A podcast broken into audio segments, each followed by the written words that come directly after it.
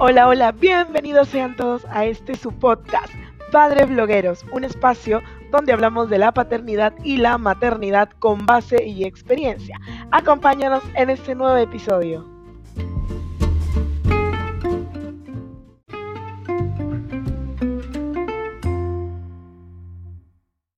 Bienvenidos a un nuevo episodio de Padres Blogueros, el podcast. Y hoy les traigo un episodio delicioso. Les tengo a cuatro papitos hermosos que nos van a divertir, pues esta tarde, esta noche, a la hora que nos estén escuchando. Bienvenidos, muchachos, ¿cómo están?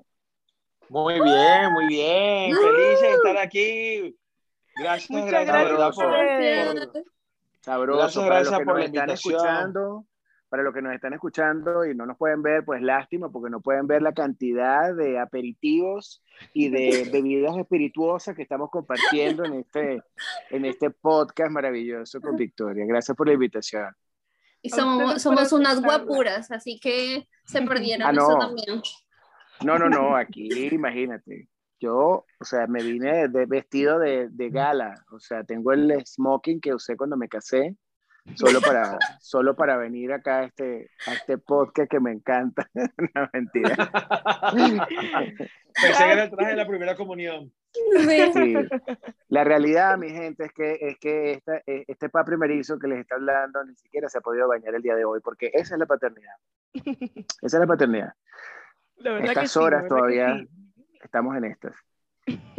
La verdad que sí. Bueno, muchachos, entonces vamos a empezar con la presentación, así como dirían en México, mero mero como la universidad. Así que, ¿quién Ajá. quiere empezar? ¿Quién quiere empezar? ¿Quién da la voz? Bueno, primero, las, primero las damas. prim- primero Ahí las damas. Bueno, Maja, comienza, comienza. Hola, yo soy de Maja Rosa. eh, bueno, mi, mi Instagram, porque básicamente me enfoco mucho en mi Instagram, es para mamás y papás que tienen eh, y quieren aprender acerca de todo este mundo loco y maravilloso que es eh, ser padres y madres. Y yo le llamo que es una chocoaventura porque es como una montaña rusa de experiencias, de vivencias, de alegrías, de, de dolores y de muchos trasnochos. Así que lo que doy es como mucho contenido y también de vez en cuando le saco mucho chiste y algunos memes que ve- verán ahí en Instagram, así que los invito también a, a chismosearme. Vale. Coño. Mamá Poblana, De sigue trasnocho usted. sabe mi compadre. Mamá poblana. Mamá Poblana. Eh, Mamá Poblana, Mamá Poblana, el audio. Saludo, audio, mamá poblana. No tenemos audio. Cosas que Ella cosas que pasan. ella instalada, ella instalada. Mamá poblana. Saludos. Es que mamá poblana era la que estaba la más entregada al alcohol. Ahí les va otra vez. Este, bueno, yo soy Ay Mamá Poblana, soy Alejandra Castellán. Eh, mi cuenta de Instagram me pueden encontrar así como arroba Ay Mamá Poblana. Estoy obviamente en Puebla, México. Y bueno, mi cuenta también está dedicada a la maternidad, al lado B, a la parte divertida y a la parte no tan divertida de la maternidad. Eh, está dirigido para mamás y papás que quieran ver la parte que no es perfecta de la maternidad y de la paternidad, que también, aunque no es perfecta, pues es hermosa y sobre todo divertida.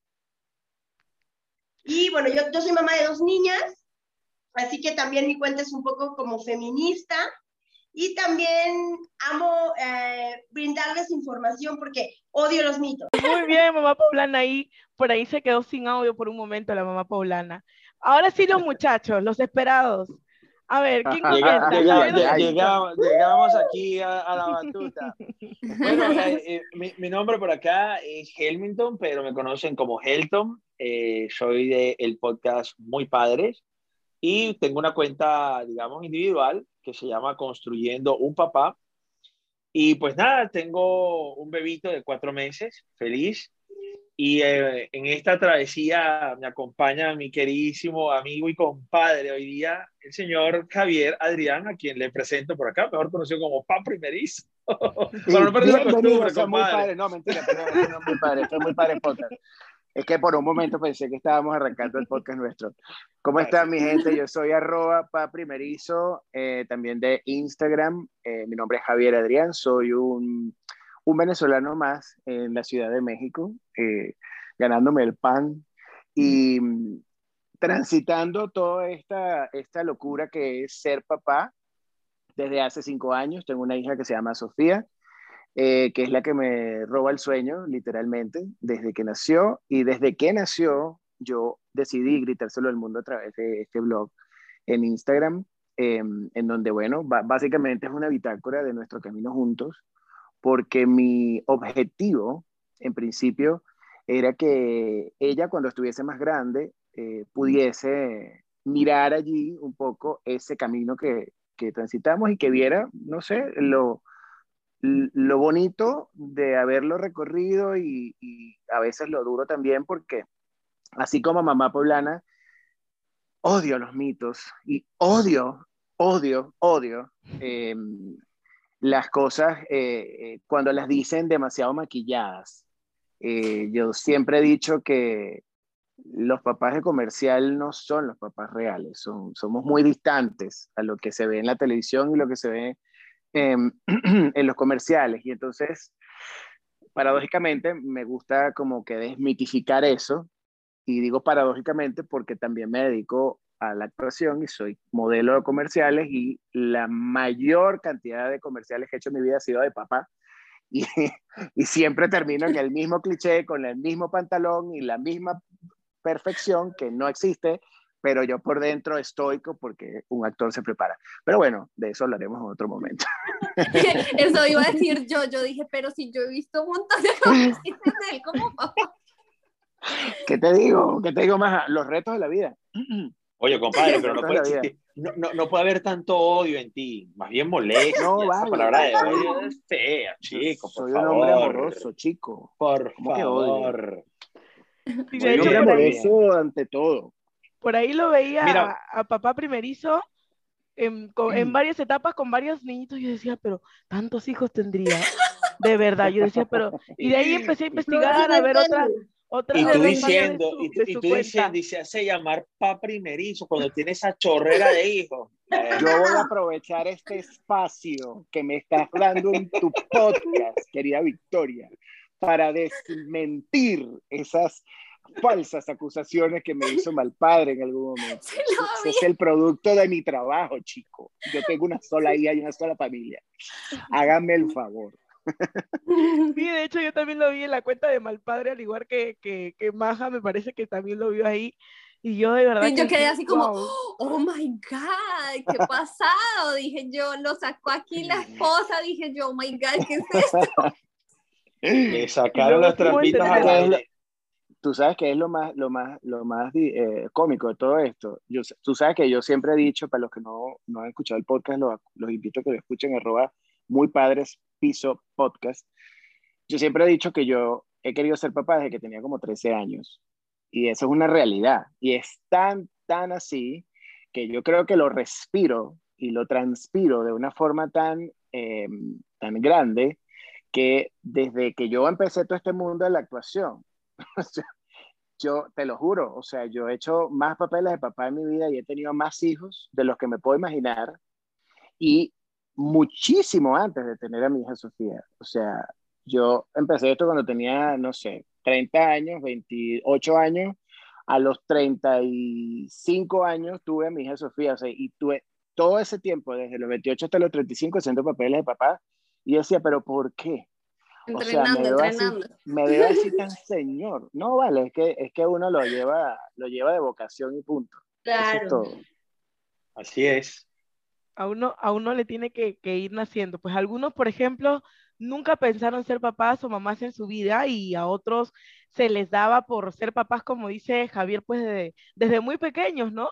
Incluso ya algunas ya vamos ahí, íbamos practicando con las muñequitas, con la realidad porque totalmente diferente jugar con muñecas y ahora me doy cuenta, bueno, no fue hace, no fue hace mucho que jugaba con muñecas y, y, les cambiaba la ropa y pues ahora tener una muñecota y cambiarle la ropa y educarla y pues ahí es donde viene la maternidad y la paternidad, señores, que es de lo que venimos a hablar hoy, para contarles un poquito de cómo es que cada uno de nosotros eh, eh, vivimos en ciencia, en ciencia cierta lo que es la paternidad y la maternidad, los que nos sale de nuestros corazoncitos para que ustedes también puedan conocer un poco nuestras experiencias. Mamá Poblana, nos contabas que tenías dos hijitas, ¿verdad? ¿Cómo es la paternidad, la maternidad contigo, perdón? Pues es un caos. Este, yo era de las que siempre soñaba con ser mamá, desde niñas, así como decías, de las muñecas. Nada más que lo padre de las muñecas era que si ya te cansabas, pues las guardabas y ya. Y estas no, no las he podido guardar. Eh, ¿Y que dónde tienen el botoncito para que se apaguen? Sí, así, ¿de dónde le quito la pila? Eh, eh, yo me imaginaba ser mamá de, de, una niña, o sea, y de hecho ese fue mi sueño, siempre quise tener una niña. De hecho, mi hija mayor es una niña arcoíris que llegó después de dos pérdidas. Entonces, ya, o sea, yo con ella ya tenía, yo ya sentía mi maternidad realizada. O sea, con ella yo ya me había realizado como mamá. Ella fue una niña muy tranquila, se llama Celine, ahora tiene cinco años, casi seis. Y fue súper tranquila, es tranquila todavía. Y luego me llegó un pilón que tiene año y medio, que no se parece en nada de la, tranquilidad de la y que me hizo confirmar la regla que todo el mundo me decía, que los segundos hijos son súper traviesos, pero que obviamente como tienes un primero que es muy tranquilo, como que te confías y la vida te manda un remolino, así fue, confirmado totalmente. Eh, pero pues ni modo, ahí vamos, eh, digamos, digamos, malabareando la situación, pero bueno, divirtiéndonos en cada paso. Qué bonito, de verdad qué bonito. Yo no me imagino con una segunda hija. ya, ya nos están asustando, ya, ya, ya dijo como que, ah, bueno, si tienes Ya me está, me está dando aquí el infarto por aquí. Ya sé, yo tampoco. La verdad es que si me preguntas cómo le hago, no lo sé y no me imagino cómo le hacen los que tienen tres o cuatro o antes que tenían dos No, o sea, de verdad que no me da la vida, no me da el tiempo, llego tarde a todos lados, este, no hay manera, aparte me voy peinando en el camino, este, o sea, es una, es imposible. Y, y sin embargo, lo puedo hacer, ¿no? Así como tantas y tantas mamás que seguramente nos están escuchando que lo pueden hacer. Y si les preguntamos, ¿cómo le haces? No sé. Pero lo hacemos, pero lo hacemos. Es que no hay fórmula, no, hay una fórmula perfecta para esto, simplemente algo que eh, eh, cuando, cuando te llega, pues también nace contigo el hecho y se te cruzan esos cables, como me decía Javier, cuando iniciamos nosotros este proyecto, y que básicamente cuando inicia es por eso, porque cuando yo me entero que voy a ser papá, yo le pregunté mil cosas a la vez, porque para mí mi compadre era como mi, e, e, e, ese, ese, ese guía, ese, ese maestro guía, como que por favor dime cómo voy a hacer. Y el me vas a llorar otra vez, vale. Bueno, pero es que es verdad. Y entonces, lo, lo, la, la, realidad es que me di cuenta que sí, era muy cierto cuando tanto él y muchos más me decían que para esto no hay fórmula, no existe una fórmula como tal. Esto lo vas aprendiendo tú en el día a día, en el camino. Y por eso es que yo recientemente nosotros hicimos eh, un tema donde yo decía que el mejor maestro que nosotros podemos tener en la vida son nuestros hijos, porque básicamente nuestros hijos son los maestros que nos enseñan a ser esa figura que ellos pues representa como ejemplo y que necesitan además. Sí. No, 100%, de acuerdo. Y de, todas maneras tengo que decirles algo, mamá poblana, eh, tampoco lo vean como una regla de que los segundos hijos son unos terremotos, porque pobrecitos, ¿verdad? Los niños segundos. Es que lo dice por este, él, lo dice por él. Claro, yo soy segundo hijo y yo he sido la cosa más tranquila y buen hijo y perfecto del universo. O sea, yo era, mentira, no era perfecto, pero era más ñoño, pobrecito yo. O sea, no había manera de que yo hiciera cosas o travesuras porque para mí eso no existía. Mira. Y el, primero de mi mamá también fue. No me hagas contar. yo iba a decir, ¿quién nos puede confirmar? No, espérate, ahora que estoy pensando, sí, no, olviden lo que dije, olviden todo lo que acabo de decir. solamente, solamente, Busquen en Muy Padres, que él mismo se confiesa ahí una, una anécdota de travieso que hizo con un televisor. Nada más lo dejo ahí. Oh, cómo no, cómo no. Sí, sí por eso acabo de recordar mi verdadero yo, no olvídate. De Es hecho, razón, mamá poblana. de hecho, chicos, comparto, comparto lo que dice Javier porque a veces no pasa en el segundo mamá poblana, porque mi hermana y yo fuimos gemelas. Y las dos éramos unas terremotos total. Era que nosotros nos cambiábamos la ropa para que mi mamá se confundiera. Y si mi mamá me Ah. escucha en algún momento, se va a matar de la risa, yo lo sé. Pero ¡Guau! eso sí. Y mi, bueno, mi mamá ya no tuvo más hijos, pero mi mamá decía que nosotros, y esa es, creo que esa es una de las palabras de las mamás que siempre pasa, que siempre dicen también, ¿no? Un hijo a veces hace por tres, nosotros hacíamos por 20, dice mi mamá. Sí. Entonces con eso le digo todo. Éramos súper terribles, pero bueno, siempre hemos sido muy educadas y todo, pero ahí le metíamos su diversión también a la, a la maternidad de mi mamá de gemelas. No sé si por ahí han, Claro. han escuchado, han vivido de cerca alguna maternidad, alguna paternidad de gemelos. Sí, sí. Sí, Yo cómo creo no. que es, es más duro, ¿no? Porque es lo mismo al mismo tiempo, pero por dos. Mira, yo tengo, yo cuando es tengo una y niña, Dios. Es mellizo, los mellizos. Uf, ¿Por qué? ¿Por qué. Maja? ¿Por? Porque sabes que cuando tienes dos niños, como que tú puedes irlos guiando, entonces vamos eh, para, como para jugar, no sé, como con los mismos carritos o con los mismos niños, Ah, digamos, haces un play day y estás con los niños, pero cuando es niño y niña, entonces a veces como que, que como que, todo. ¿para, dónde agarro? O sea, voy para allá o voy Mm. para acá. Y, y por más de que quieras juntarlos, como que, es- como que te, te jalan y uno es como que, ¿qué hago? Por favor, ayúdenme. Es Sí, complicadísimo. a mí me parece que es más complicado. difícil. Mm. La verdad sí, ¿oíste? Tú sabes que- dices, eh, Tú sabes que yo tengo, perdón, compadre, tú sabes que yo tengo una Tranquilo. anécdota también, ahorita que hablas de eso, tengo una anécdota muy cercana de, de otro, de, de mi otro compadre que lo tengo aquí en, en, en México. Eh, él ya tenía un, ya tiene un bebé que ahorita tiene cuatro años. Y luego el pilón, como dice, como dice mamá poblana, fueron dos. Mm, dos gemelos idénticos y a que esa, eh, mire, yo, o sea, esa casa es un caos, un caos. Yo los amo, por supuesto, son mis compadres, mi, uno de los morochos de los gemelos es mi ahijado, no son tuyos. Porque el tuyo. pero te digo, o sea, sobre todo en la noche, o sea, se despiertan los tres cada hora y media. O sea, porque uno despierta al otro y el otro despierta al otro y en eso andan y lo tienen que volver a dormir y tienen que volver. Yo decía, Dios mío, gracias porque no me diste lo, lo que yo quería. Porque yo siempre soñé con, con tener gemelos o, o gemelas, o sea, yo quería dos. Y no, bueno, me salió una, pero, perro, yo hoy veo eso y digo, Dios sabe lo que hace. Yo también tuve ese sueño de tener gemelas y bueno, no sé si todas las mujeres que somos mamás alguna vez de pequeñas soñamos con que, ay, qué bonito sería tener gemelitos, ¿no? Pero ahora que estoy en el tema, Yo creo que, yo creo que aquí se pusieron de acuerdo y nos están asustando a Victoria y a mí. Por favor, mantengamos la calma. Yo me estaba decidito. He dicho es renuncio, una renuncio. trampa. Pero Victoria, tú estás salvada porque si tú ya fuiste gemela, o sea, son tus, tu, o sea, tu, tu, tu descendencia es la que puede tener gemelos. Sí, Es decir, tu hija. mi hija, mi hija es la que puede tener gemelos. Tu hija es la que podría tener esa O posibilidad. los hijos O sea, de, de mi hija, o sea, mis nietos. Exacto, exacto. Exactamente, exactamente. O sea que igual ten cuidado, porque también te va a tocar de alguna manera. Igual, igual me te cae. van a agarrar cansada. De hecho, sí, pero, pero en realidad es bonito porque eh, es, es como dice mamá Poblana, es un sueño porque vestirlos a las dos igual, eh, ponerle las dos cositas iguales, que la fotito con los dos, pero ese es para la foto, porque para la casa es otra cosa. Porque- lo digo por también, mira, experiencia propia.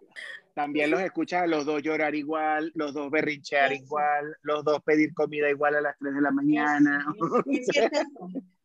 O sea, yo me imagino de gemelos recién nacidos. O sea, Oh si, de por sí la maternidad es pesada eh, cuando eres una mamá nueva que acabas de tener un bebecito. Ahora imagínate eso mismo por dos.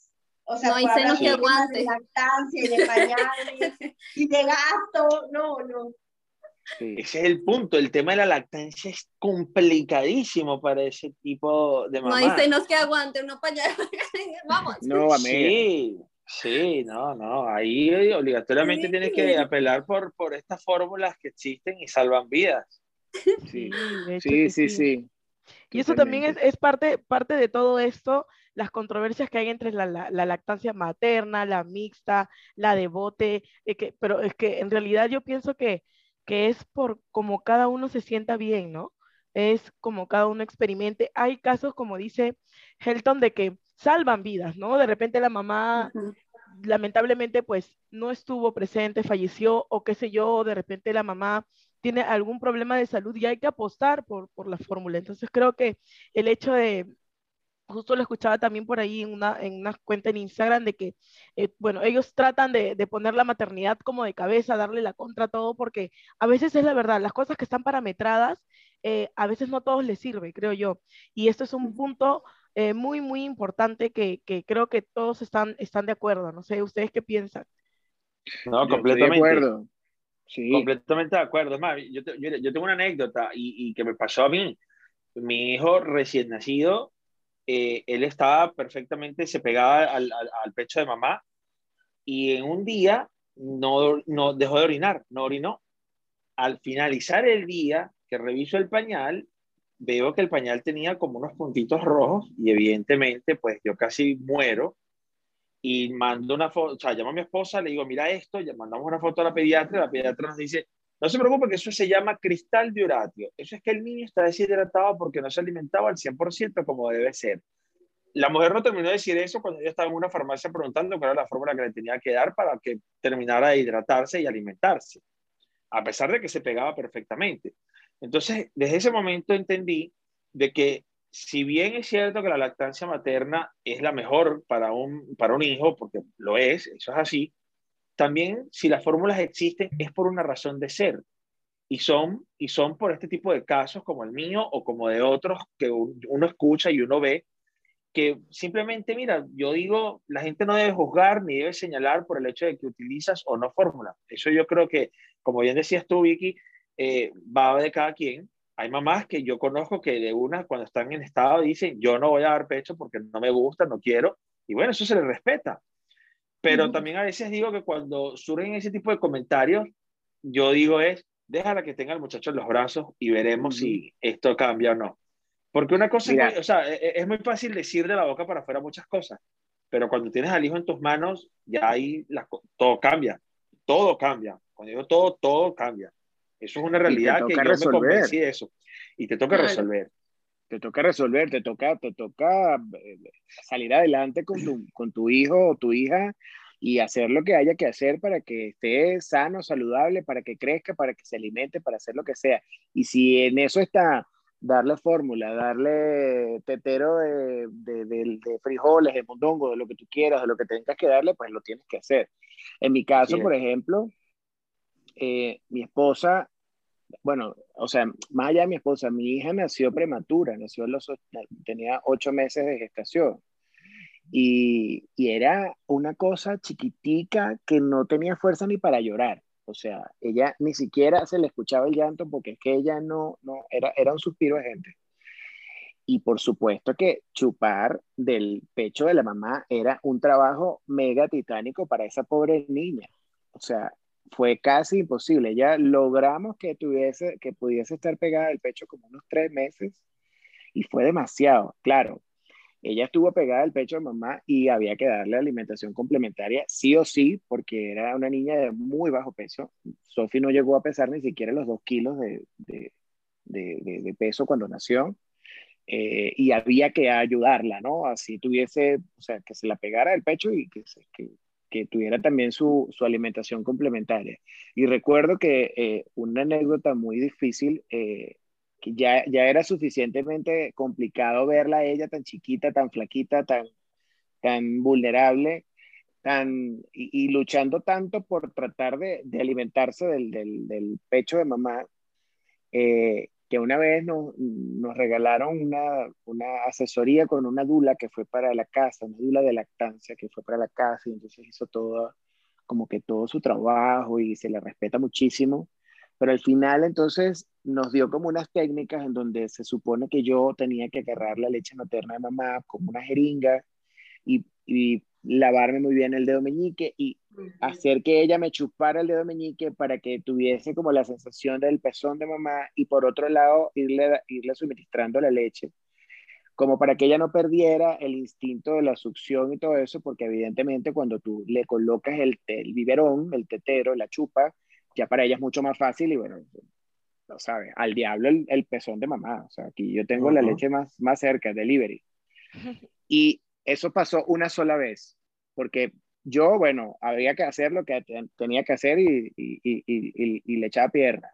Pero mamá cuando la vio, o sea, cuando nos vio en esa situación y, ya ella chiquitica y verme yo con el dedo, la jeringa, la cosa, era como tratar de alimentar a una niña enferma. Y, o sea, era eso o que mamá entrara en depresión postparto. Entonces fue como que, mira, ¿sabes qué? Al diablo la lactancia, al diablo todo este tema de sufrir con tal de darle eh, este pecho a la niña. Vámonos con la alimentación complementaria, ya está, y si lo que ella puede chupar de la teta le chupó, y si no, buenas tardes. Bueno, Sofía a los tres meses decidió escupirle literalmente el pezón a su mamá, y de ahí para adelante no quiso más nada de eso. Y ahí está, cinco años después, una niña súper sana, este, súper inteligente, terremoto como ella sola, o sea, digo, al final tú terminas haciendo lo que tienes que hacer, la situación, y como me lo decía el pediatra en aquel momento de Sofía, cada niño viene con una historia. Y, esa, y, de, y, parte de esa historia somos papá y mamá, que nos toca también protagonizarla de alguna manera. Todos tenemos que agarrar esa historia y vivirla y se acabó. Y no escuchar tanto de lo alrededor de lo que te dicen, de cómo debe ser, de lo que dictan los cánones de la paternidad correcta y de, cómo lo hacía tu mamá, tu papá, tu suegra, tu peor es nada, o sea, ¿hasta cuándo? Ya basta, ya basta estar escuchando a la gente porque lo que hacen es volverlo loco a uno y no avanzas tampoco con nada. Bueno, por eso existimos nosotros, y cuando digo nosotros somos todos los que estamos acá, porque estamos cambiando todos esos mitos, esos paradigmas y esos temas y rompiendo un poco con ese esquema de, ser tan perfectos cuando ya sabemos que no, o sea, la perfección no existe en esto, nosotros también nos equivocamos, también cometemos errores y, bueno, y, seguimos aquí adelante y criando y, y, levantando a nuestros hijos a pulso. Y hablando por los padres, perdón, y hablando por los papás, este, nosotros desmitificando y rompiendo el, el, eh, esa ah, cosa de que los padres se van a comprar cigarros para jamás volver, eso era en el pasado. mira, que, mira que, que, ahora que tú estabas hablando de eso, de que, de que todos los, los, todos los niños son completamente distintos y todas las mamás somos completamente distintas. Em, porque mucha gente, o sea, digamos que la gente que me sigue sabe que yo soy súper eh, pro lactancia, pero tienes toda la razón. O sea, llega un momento en que o sea, si no se dan las cosas por X o Y motivo, o sea, tú no estás entonces no, no, el niño no come. O sea, no. La mamá, la mamá tiene el derecho de llegar a decir, como sabes que voy a hacer todo lo posible, te lo digo, o sea, personalmente me la guerrié hasta donde más pude y me tocó hacer eh, mix, o sea, me tocó complementarle con, con, un, con, una, con una fórmula. Y busqué y me informé de la, la Liga de la Leche en el hospital. Eh, tuve así como la, la esta que viene, la, la, la, la, asesora de lactancia, la otra asesora, o sea, un montón de cosas porque eh, tenía yo como esa cosa de que me estaban diciendo, ¿no?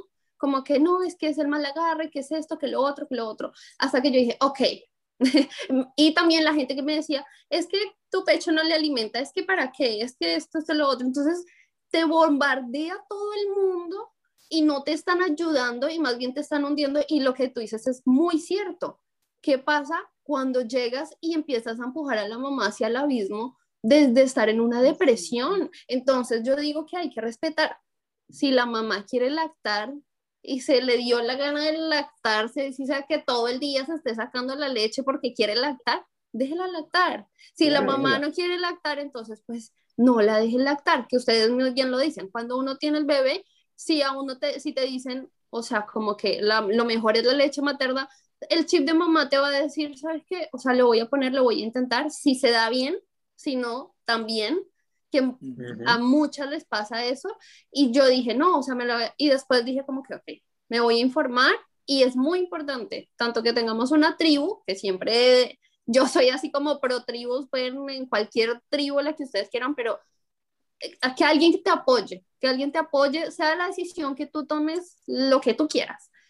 Y infórmate, o sea, listo, ya yo me voy a tranquilizar, lo voy a seguir intentando, lo voy a seguir intentando, lo voy a hacer de mi manera, a mi forma, como a mí se me dé la gana, lo voy a hacer hasta cierto punto que no pongas en riesgo ni la vida de tu bebé ni, ni tu propia vida, porque es que también llegan las mamás hasta, hasta un punto donde donde las, las bombardean tanto que empiezan a tener baby blues y todo eso y uno dice, pero ¿qué pasó si tú estabas lactando bien?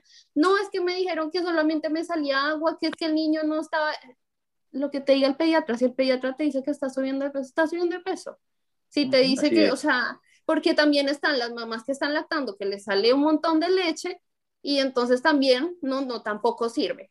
Entonces, creo que a veces es como que la gente es como a señalar, los opinólogos creo que son los que nos vuelven a todos locos, diría completamente, Completamente, completamente. De hecho, a mí, eh, yo no recuerdo si fuiste tú, compadre, o alguien me dijo, que bueno, obviamente por, este tema que vivimos actualmente de la pandemia nos ha salvado un poquito de tener eh, esos opinólogos en casa, pero, pero este, a, mí, a mí hubo alguien que me dijo, agarra un cuaderno y lo dejas en la entrada de tu casa, que la gente que ah, quiere opinar le dice, entonces eso, ¿eh? me acuerdo que me decías, dile que te dejen el consejito, el consejo que te quieren dar esa opinión, que te la noten en el cuaderno. Y ahí no decir que no es tremendo dato. Es tremendo dato, es, buenísimo. Es muy bueno. mire, tenga un libro en la puerta de la casa, un, cuaderno. Ay, mi amor, mira, tú sabes que yo creo que tú el tetero se lo tienes que dar así, tienes que abrirle un hueco a la chupa. Ay, gracias, mi amor. Mira, como a mí se me va a olvidar porque yo tengo la cabeza loca. Ahí está un librito, anótame, por favor, porque no quiero que se me olvide. Déjamelo ahí que yo lo reviso. Y bueno, usted va a llenar eso de opiniones que nunca jamás va a utilizar, porque después de ese cuaderno usted lo agarra y lo quema.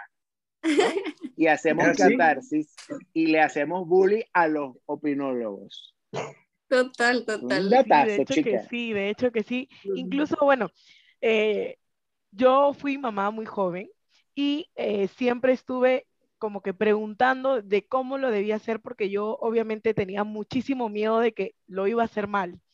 Y pues hoy en día me así lo digo y lo grito, creo que fui una tonta en andar preguntando de cómo tenía que ser mi maternidad cuando la maternidad son distintas, porque a mí me, me dijeron una cosa y sobre todo en el embarazo, que tú no ibas a tener esto, yo seis meses del embarazo me la pasé tirada en la cama y no porque yo quería, sino porque me la pasé re mal y no fue como me lo contaron, nada del como me lo contaron fue.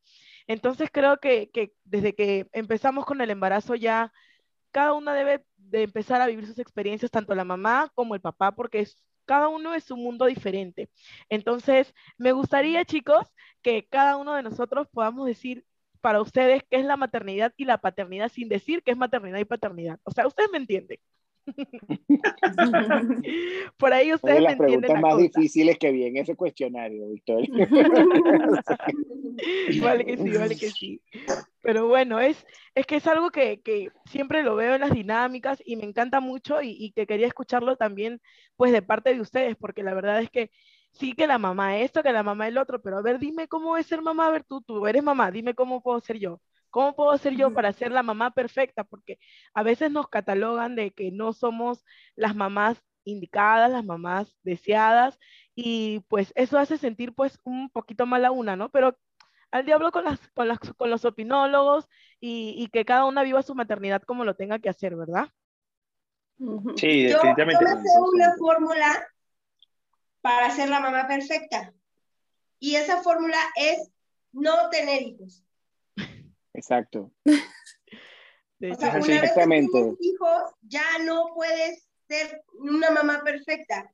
Eh, a mí me pasaba mucho que cuando yo no era mamá, eh, escuchaba, hasta yo misma, la verdad no lo recuerdo, pero seguramente yo también pensaba así, y les decía a mis amigas que tenían hijos, por ejemplo, no sé, lo típico, yo a mi hija nunca le voy a dar este, el celular a jugar, ¿no? O yo nunca le voy a dar este, dulce antes de los cinco años. O cosas así. Pero toda la gente que, que dice eso es porque no tienen hijos. O sea, el momento en el que tú te conviertes en mamá, eh, las cosas ya no dependen solamente de ti, porque ese hijo tiene una personalidad, tiene unos gustos, tiene carácter, o sea, tú ya no puedes, ya tú vas nada más ahí como que haciendo las cosas como tú crees que es lo mejor, lo más cómodo, lo que es más fácil en el momento. Y entonces te das cuenta que todos los, consejos que te daban, quien no tenía hijos, lo hacía por eso, porque no tenía hijos. Una vez que tienes hijos, te das cuenta que, que a veces sí es necesario hacer esas cosas que tú decías que no ibas a hacer, porque ahora que lo vives dices, híjole, necesito cinco minutos de paz para ir al baño, le voy a dar tantito el celular. No, o sea, no importa que yo antes de ser mamá dijera que no lo iba a hacer, hoy lo necesito y lo voy a hacer. Entonces, la única fórmula que existe para ser una mamá o un papá perfecto es no tener hijos. Y esos son los opinólogos más simpáticos, los que no tienen hijos y te quieren decir y te quieren dar una cátedra de cómo ser papá, cómo ser mejor. Provoca, provoca, mira, no voy a decir lo que provoca porque esto puede escucharlo. Pero la verdad, la no, verdad a mí, sí. a mí realmente lo que más me fastidia es la gente que tiene hijos y sufrió como una pérdida de memoria, Ujú. como ellos como que, ah, no, yo a mi hijo esto, mi hijo siempre obedeció, siempre se sentó, nunca me hizo pataleta, a mí el, el embarazo me dio divino, ah, yo nunca vomité, ¿qué es eso de vomitar? No, o sea, es que son unas, y uno es como que, o sea, tiene amnesia y después empieza uno a ver y de un momento a otro se le sale como que, ay, no, pues es que a mí me pasó tal cosa y uno, espérate, o sea, no que eras como la perfección en Instagram, yo por lo menos, digamos, yo soy consciente, en, Instagram yo trato de poner las cosas felices, ¿sí? O sea, Claro. porque eso es lo que yo quiero Como- transmitir, como energía positiva, energía positiva, todo, pero también digo, o sea, sí, obviamente es una mamá que trasnocha, que llora, que grita, que, que de un momento a otro está como que, ¡ah! y como que, "Uh, ok, controla tus chakras, controla tus chakras, porque, porque es así, porque, porque no se puede hacer nada, o sea, la vida de nadie es perfecto y por eso utilizamos filtros, por ejemplo, porque no somos perfectos. Entonces yo creo que para mí, no tanto la persona, porque yo los veo como que, ay, sí, ya, o sea, cállate, o sea, ni siquiera sabes de lo que estás hablando, como cuando hablan de Ay, lo que qué no sabes. linda, qué linda. Entonces ¿Te puedes como callar sí, un mes? cállate.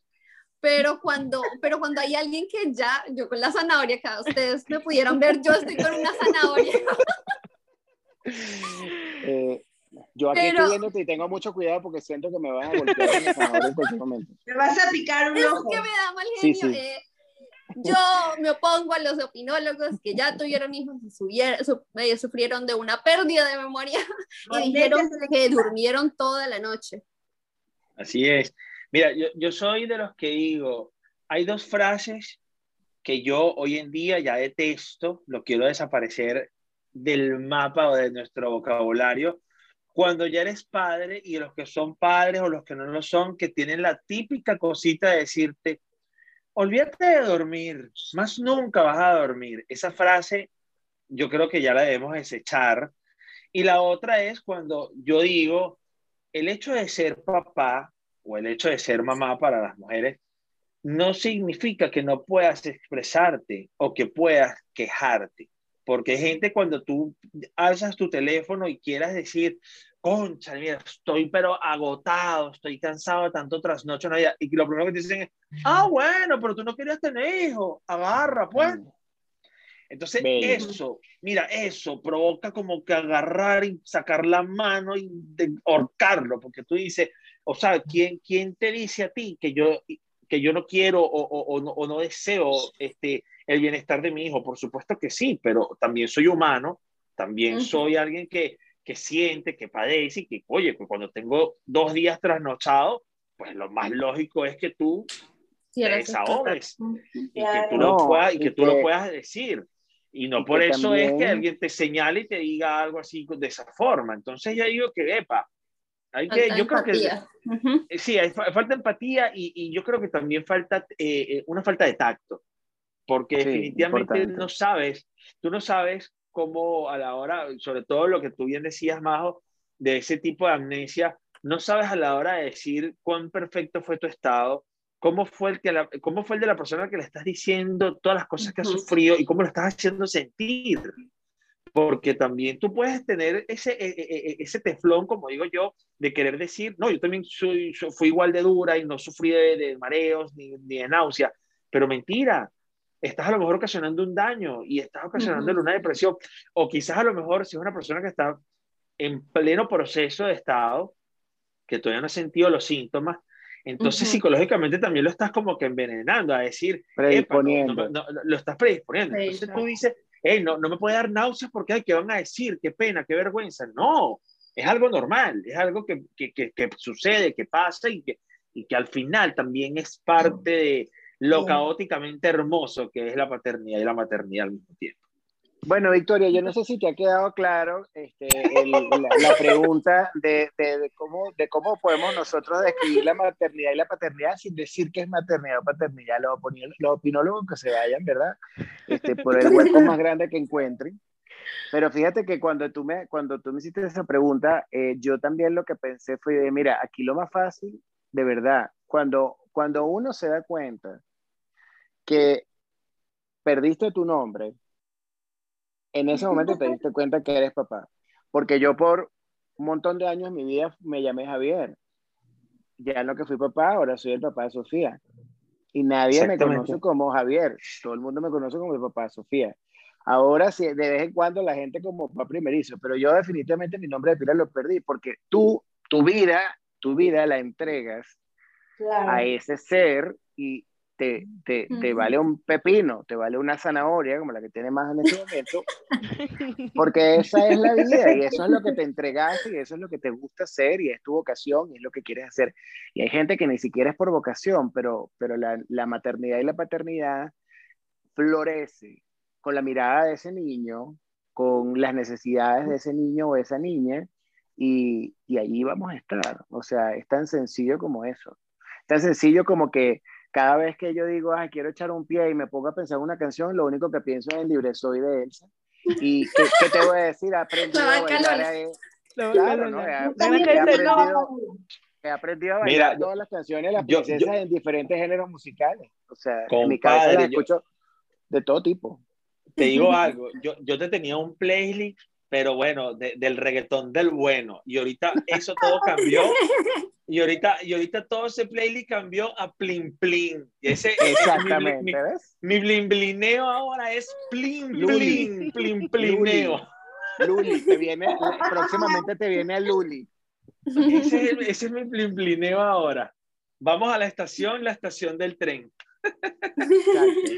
Sí, de hecho creo que todo lo que todo lo que estamos comentando que las canciones, es decir que uno es mamá, es decir que uno es papá, el hecho de compartir una experiencia, una, una vivencia, una anécdota con nuestros hijos, de repente al momento de que nacieron, de cómo nacieron ya, es decir, cómo somos papás y cómo somos mamás. Independientemente de lo que pueda decir el mundo exterior, creo que, que lo más bonito es cómo cada uno vive su maternidad, su paternidad, los días, las horas, cuando los bebitos se duermen y es como que tú estás cansada todo el día lavando ropa, cocinando y como que los, cuando los ves que están ahí con los ojitos y cerraditos, yo soy así, soy bien cursi, lo siento, pero soy muy cursi. Y es como que cuando tú los ves y, y ya uno no sabe qué hacer con esas criaturas que, que los besas y los abrazas, pero eso eh, sinceramente creo yo que esa es la maternidad y la paternidad. El abrazo que te dan los hijos, el primer mamá, el primer papá que escuchas es lo más lo más bonito. Y sinceramente antes de ser mamá, yo no me imaginaba que podía ser tan bonito. De hecho, cuando tú tienes a tu mamá al frente, es como que, oye, ma, oye, pa, pero cuando te lo dicen a ti, es una cosa que siento yo que a veces no Ujú. tienen ni, ni cómo explicarse, es un sentimiento que creo que cada uno de nosotros lo siente, ¿verdad? Y discúlpeme que me ponga tan melancólica, pero eh, para mí, yo es que nunca pensé que, la- que, que iba a ser mamá así, o sea, yo siento y creo que soy de las mamás más amorosas, más bochincheras, y, y nada, soy feliz, soy feliz siendo mamá, y creo que a esa iba mi pregunta, pero igual respondieron, pero igual me encantó, me encantó la descripción que cada uno pudo dar de cómo es ser mamá y, y cómo es ser papá. De hecho, chicos, quería comentarles y hacer un, un poquito de, de- de juego para que la gente se entretenga del tema de las confesiones. ¿Qué confesiones Ay, qué tienen miedo. ustedes? y, llegó, y llegó lo peor, llegó lo peor. ¿Qué confesiones tienen ustedes como papás o de repente algo que nos quieran contar de sus esposas y nosotros de nuestros esposos? No sé, ¿qué cosa quieren decir? ¿Qué quieren empezar, chicos? Chicas. Mira que eh, te, te cuento, te cuento algo porque mi, mi- Con dentro zanahoria de mi mano. cuenta. No, ya voy a dejar la zanahoria. Guárdela, guárdela la zanahoria, e- guárdela, Esta parte. Pone un es poco como, nervioso. como otra cosa. No, pero mira que, que por lo menos yo soy como, trato como de, a veces como que es una mezcla y no sabes si estoy hablando de, de, de Maja, la persona que está detrás de Maja, o si estoy hablando de otra persona, porque la idea es como reempla- eh, representar a varias mujeres, ¿no? Entonces te cuento esto, de que no todas las maternidades son perfectas y que a, y que a veces eh, cuando estás en la maternidad, y me parece como que, que podemos contar eso, es como que eh, hay, hay mamás que están luchando no solamente con ser mamás, sino como con ser esposas, y a veces como que los hombres a veces no entienden que, que te jala el hecho de ser mamá, y hay otras veces que hay mujeres que llegan a, sentir como un rechazo en, en, decir, me voy mejor con mi esposo o mi hijo, porque llega la persona y te dice, ay, es que los hijos al final se van. Y uno es como que, espérate. Cuando yo escucho eso, de que alguien le dicen, ay, es que ustedes no pueden poner a sus hijos de primeras porque primero va el esposo o, o que sea la esposa, digamos. Entonces yo digo, hey, hay que hacer un, un alto, porque sí, la persona que está al lado es importante, pero tu criatura, tu bebé, no sé si le pasa a la gente, pero es impresionante el sentimiento que tú sientes que inclusive en los primeros meses, y, no sé, yo todavía hasta yo me lo pregunto, que digo como, yo no puedo creer que yo haya creado, que yo haya dado a luz a ese angelito divino bendición. Entonces uno dice como que, como que, espérate, o sea, esta persona es un adulto hecho y derecho o esta es una mujer hecha y derecha, se puede, se puede manejar solo, este bebé está indefenso, es mi responsabilidad y yo soy la que traje al mundo a él. Entonces, sin entrar a, juzgar a nadie, porque las, las, las, um, las, los, el environment, como el ambiente en el que está la gente, no es, no es la misma que estoy pasando yo o que la vecina. La vecina puede estar bien con su esposo, puede estar, puedo yo estar terrible con mi esposo, como la otra vecina puede estar que se separa con el tipo porque está que se agarran de las mechas. Entonces hay que tener eso en cuenta, pero quería traer eso dentro de esto que, va, que es linda la maternidad, de que nos enfoquemos en que los niños los tenemos que también proteger y, eh, y que el resto eh, de las personas hagan lo que se les dé la gana y, y, miren a ver cómo solucionan. Pero yo digo y, y, quiero como eh, enviar como una crítica constructiva a las personas que tratan de, de decir como que, como que los niños al final se van y te quedas solo. No, o sea, si trajiste al mundo a alguien, sea porque quisiste o sea porque no quisiste, ya es de hecho una responsabilidad y hay que hacer lo mejor para que sea una, una experiencia magnífica y maravillosa y que ese bebé ojalá no, no sea el que, ay, el, el, hijo al fin se va, no, el hijo al fin es el que te llama cuando está viejito y te dice, hola mami, ¿cómo estás? Te voy a invitar a almorzar, no sé qué. Esa es la otra cara de la moneda. Entonces, claro. quería como, como traer una historia distinta dentro de las confesiones. Igual, igual y creo que eso también va de la mano con la pareja, ¿no? No sé que ustedes ustedes que están aquí, que son los varones de la noche, ¿qué es lo que sí. pueden opinar ustedes ya como para, para Cuidado ahí un poquito? Fíjate que, fíjate que yo te estaba escuchando, Maja, eh, y, y, yo tengo una posición bastante eh, radical en ese, en ese sentido. Uh -huh. Si bien eh, uno crece y he escuchado un montón de veces esa frase de que los hijos te se van y tú tienes que estar pendiente de tu esposa o de tu esposo, lo que sea.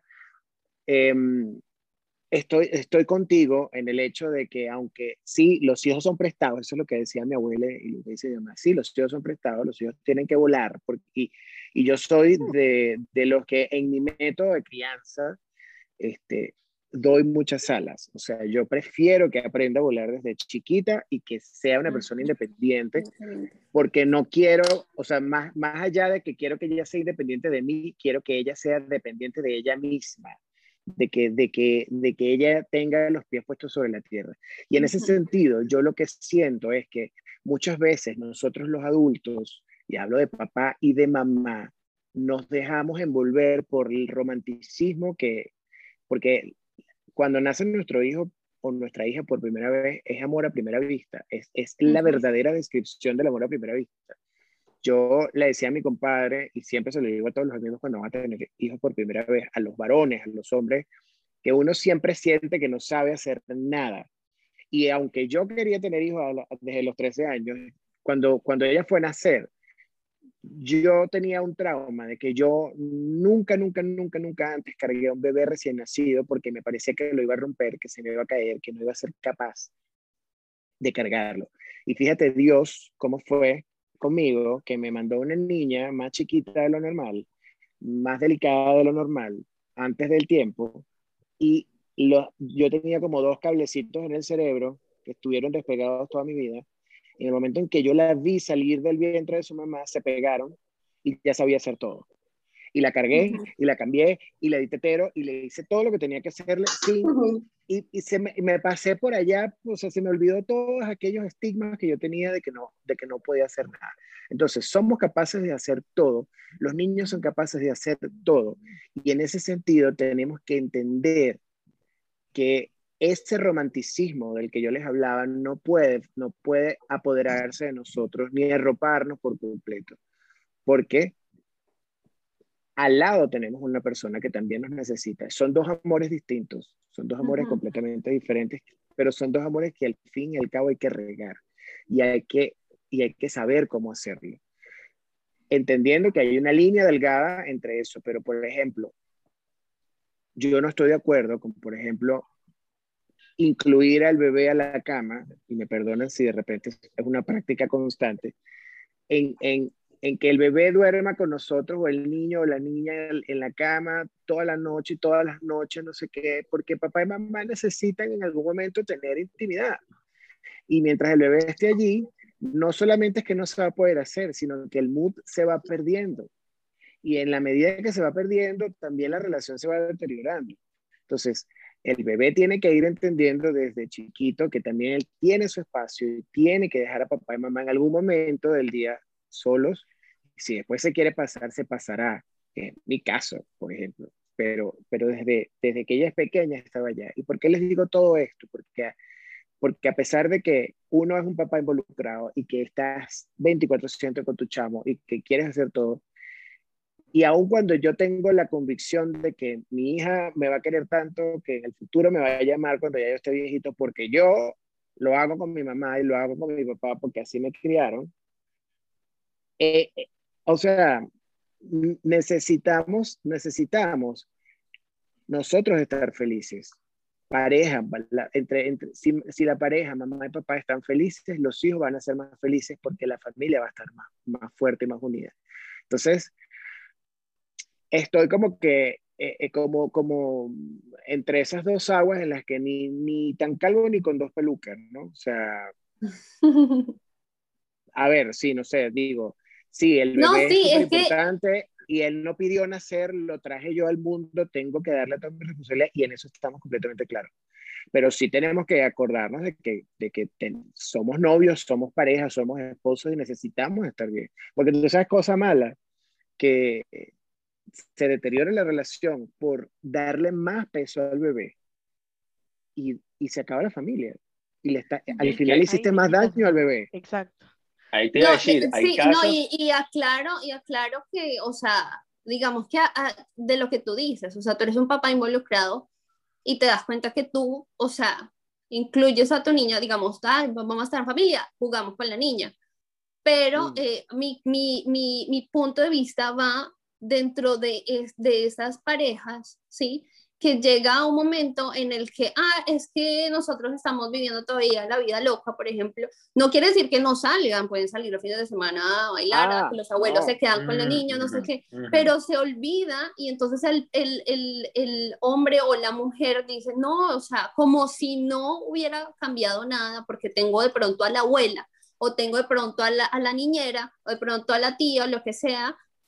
Ah, venga, téngamelo ahí. Y entonces se fueron y entonces dicen, ah, al fin del cabo, pues se irán. Entonces no, porque necesitan de, de esos papás. O sea, yo, yo no digo porque pues obvio, o sea, vas a tener que salir un, un día de, de, fiesta, o sea, todavía estamos jóvenes, estamos bellos, pero, pero, pero sí hay, hay los casos en que, en que se, nos, se les está olvidando de que tienen sí. un, como, como que se olvidan de que tienen un bebé, entonces, ay, no, o yo no sé, yo no quiero jugar, o ay, no tengo tiempo, o miren a ver ustedes cómo juegan, o, ¿me entiendes? O sea, como que en eso, por eso digo, este, este adulto se sabe cuidar, este adulto sabe que puede comer eh, cuando quiera, pero este niño no, y por más de que nosotros queramos que sean independientes, y me parece excelente lo que tú dices, de que, de que la niña tenga alas y huele, y, yo así como por dentro, sí, y, me, encanta escuchar eso, y más que venga de un papá, que eso hay que, o sea, que resaltarlo mucho. Y, y, si te das cuenta, yo apoyo muchísimo a las cuentas de padres y yo les digo, pues sacan más contenido y no sé qué, y los empujo, porque eso es lo que necesitamos, que se vuelvan más fuerte el hecho de que los papás también Participen. pueden decir, hey, yo también estoy acá, porque ¿qué pasa? Que no hay tantos papás involucrados, entonces, yo ¿qué, qué pasa? Llega el papá del trabajo, ah, sí, ah, sí, el niño por ahí, déjelo por ahí, no sé qué, y entonces no se involucran dentro de la vida, sí le reclaman a la mujer como, hey, no sé qué, ven, no sé qué, o sea, como de que reclamando su tiempo porque no están cansados por estar jugando, porque no están cansados de hacer nada, porque no hacen nada con los niños y no entienden qué es lo que pasa en el mundo de los niños. Entonces, ese, ese es como, como lo que yo quería decir, como que no es que, ay, pues al final pues se van y, y, y que, no, o sea, sí, se van a ir, pero en este momento tienes que que aportar tu granito de arena diciendo, hey, estoy aquí. Sí. Y, y, por no, eso, pero sí digamos, estoy de acuerdo contigo. En, el, en, ese punto estoy de acuerdo con, con todas las letras eh, posibles. De hecho, he visto casos, y tengo que decirlo porque es algo que a mí me revolvió el estómago, de incluso mamás desprendidas. O sea, eh, este es un caso da anónimo, ganas de llorar. Da ganas de llorar. Una, una niña que, que, conozco, que conozco de la misma edad de mi hija, que la, la, la, vivimos acá, no sé qué, en donde la mamá, bueno, la tuvo eh, en, una, en un arrebato de pasión con alguien que conoció, quedó embarazada, no le dijo nada al, al, al donante, porque así, así quieren llamar a los hombres muchas veces, y la tuvo, pero la tuvo para nada, porque al final quien la está criando y quien la ha criado toda la vida ha sido la mamá de la muchacha, o sea, la abuela de la niña. Y, o sea, tú, o sea, es que me, me, me revolvió el estómago cuando yo me enteré de que ella ni siquiera, o sea, no vivía junto con la mamá, con la señora y con la niña, sino que vivía a unas cuadras en otro departamento sola. Ah, pero, es que a eso voy, o sea, yo no, pero, no entiendo, por eso decía yo. Ah, porque es que ella sale y entonces la señora, que pobrecita no puede estar más ciega, es que pobrecita porque ella trabaja tanto, entonces necesita estar con sus amigas y entonces salir y hacer las cosas. Ah, pero se le olvidó que tiene una niña. Ah, digo, coño, no. entonces ahí donde yo digo, bueno, no, está la nueva generación de, la, de las mamás que también se van a comprar cigarros. Claro, es que Porque yo creo que, Javier, todo está tan parametrizado a que no, el papá trabaja, el papá no es el que se involucra. De hecho, yo no, si no hubiera sido por, por escucharlos ustedes el podcast, yo ni hubiera sabido que habían papás con, con blogs y todo, y toda la cosa en el Instagram. Y creo que eso hay que, que quitar el chip porque también hay mamás que in, infringen las reglas, como se puede decir, ¿no? Que incumplen las reglas, que no están de hecho con, con, el bebé. Y hay muchas veces, y he visto, hay un papá en México incluso que sigo y siempre estoy ahí tratando de interactuar con él, que es papá soltero. ¿no? Entonces, aquí cambia la cosa. Entonces, justamente por eso los traje a ustedes también para que puedan participar de este especial por el Día de las Madres, porque quiero que se visibilice eso, que la mamá y el papá deben de actuar los dos por igual, que no se, se yo sé, la mamá obviamente por el trabajo de parto, por los dolores, por las náuseas y todo lo que conlleva, pero el papá también es muy importante que se lo involucre, porque muchas veces por la sociedad, pues se lo arrima a un lado, se lo ponen a un costado y pues la mamá es la mamá luchona, ¿verdad? Pero no, yo creo que gracias a tantas personas como ustedes, papás como ustedes que tienen sus blogs, ese chip se va a ir cambiando. De verdad que les agradezco muchísimo, muchísimo. No sé si tienen ahí algo que decir, algo que quieren decirle a las mamitas por este domingo que pues cumplimos. Es nuestro, nuestro Día de las Madres, así que algo que quieran decirles para poder despedirnos. Yo particularmente le quiero dar las gracias a, a la vida y a las mamás y a, a la mamá de mi hija por, por haberme otorgado el título más importante que he tenido en mi vida, que ha sido el de, el de ser este papá primerizo. Em, porque yo, gracias a la paternidad, siento que soy una mejor persona, siento que soy una persona completa y, y que todos los días de mi vida aprendo lecciones nuevas, no solo para, para su vida, sino para la mía propia. Y le quiero, bueno, dar las gracias a, ella y a todas las mamás del mundo em, por, por la fuerza, por el, la entereza y por, por el estoicismo de siempre estar allí y demostrarnos que el sexo débil no es precisamente el femenino. O sea, creo que nosotros no tenemos, no, no les llegamos ni, ni, ni, a los tobillos. Así que bueno, feliz Día de las Madres em, desde, desde todo mi corazón este, y para ustedes también que están acá, para Victoria, para Mama Poblana, para Demaja, eh, felicidades. Felicidades porque se lo merecen. Gracias, muchísimas gracias. Por ahí, Helton, algo que quieras decirle de repente a tu mamita, a tu esposa, que por ahí de repente te va a escuchar. No, mira, de verdad, este, igual, yo creo que primero uno debe agradecerle tanto a, a, a, la mamá de uno, porque fue quien, quien tuvo primero la valentía de traerte al mundo, de criarte, de, de inculcarte los valores que hoy en día nosotros tenemos y que eso es lo que nos ha hecho a nosotros la, la, posibilidad de poder formarnos como buenos padres o de querer serlo, ¿no? Yo vengo de, una, yo, yo vengo de, de, de padres divorciados y, y, como siempre le he dicho en el espacio de mi padre, yo trato de desaprender todo aquello que yo vi y no me gustó para yo poder aplicarlo a, a mi hijo, porque al final yo quiero ser un papá completamente distinto, yo quiero ser ese superhéroe que para todos los hijos un papá lo es y representa, al igual que su, eh, su mamá, que su mamá pues es la heroína número uno, porque como bien dice Javier, ustedes son las que hacen la labor más grande, porque lo, lo tienen en su vientre durante meses, lo traen al mundo, le dan de comer, le dan, o sea, e, e, es el olor que quien lo, lo atrae primero, entonces es una serie de factores que, es muy bonito verlo y, y, y, también hay que ser agradecidos con Dios por, porque nos da la bendición de tenerlo, porque no todo el mundo tiene la posibilidad de disfrutar de esto, de ser papá y mamá. Entonces creo que eso, de verdad que eh, valoren muchísimo aquellos que, que, tienen la oportunidad de, de, de poder engendrar y de traer un hijo al mundo, que lo valoren, que lo sepan disfrutar, que lo sepan aprovechar, porque para eso yo creo que, vienen al mundo, para enseñarnos. Lo, dije anteriormente, son nuestros mejores maestros de vida y, creo que de eso radica. Y este, aportando un poquito a lo que decía más de ayer, yo creo que no nos debemos olvidar este, de que nuestra pareja es la que nos da la oportunidad de poder tener ese amor tan grande como lo son nuestros hijos. Entonces, eh, no, nos, no nos debemos olvidar de ellos, por supuesto. Nosotros hombres debemos, pues, saber ser caballeros y de cortejar todos los días y de reinventarnos todos los días con nuestra pareja para que el amor no se muera.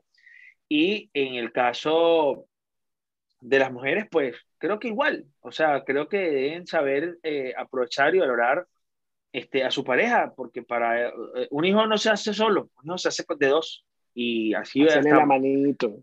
Hacerle la manito.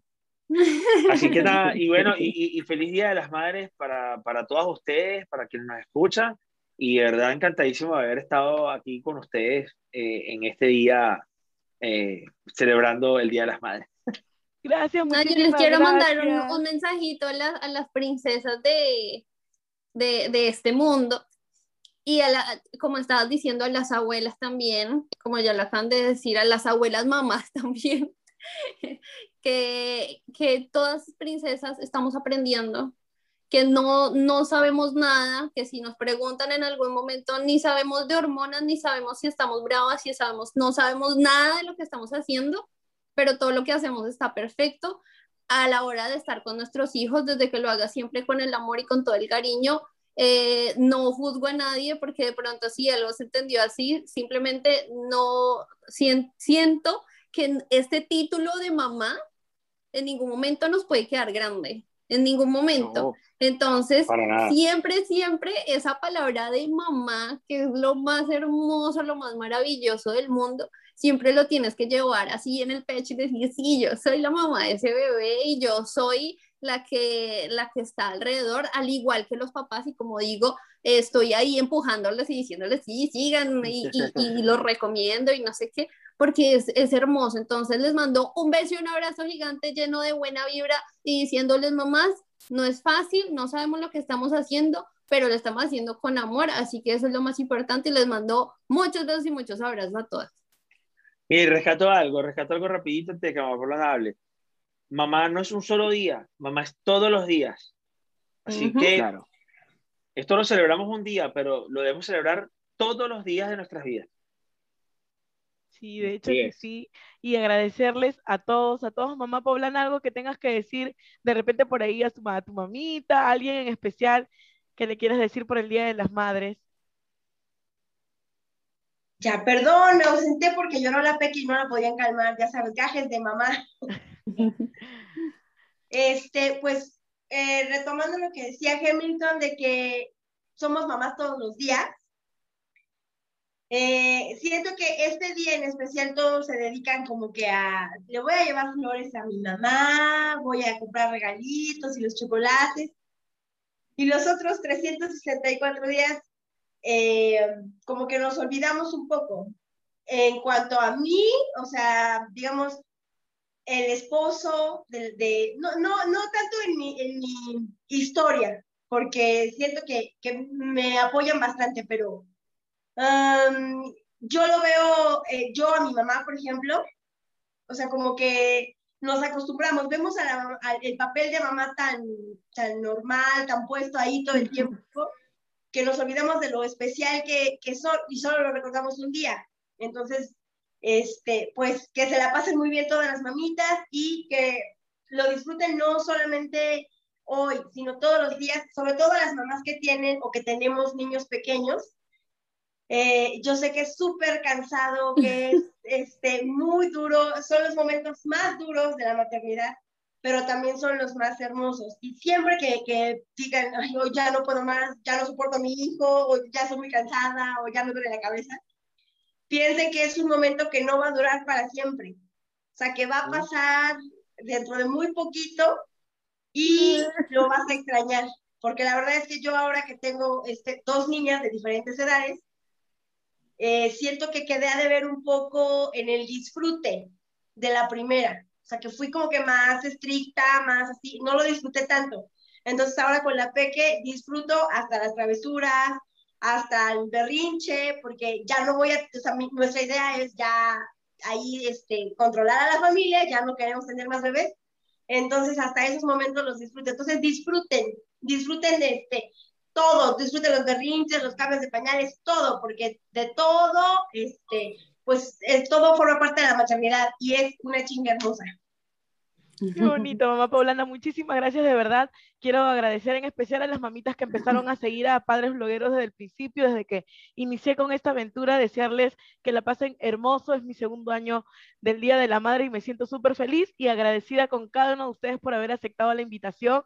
Y pues conmigo sería hasta otro episodio. Muchísimas gracias. Les mando un beso y un abrazo desde aquí, desde mi corazón. Que la pasen muy bonito también, Maja y mamá Paulana. Así que mis mejores deseos para ustedes.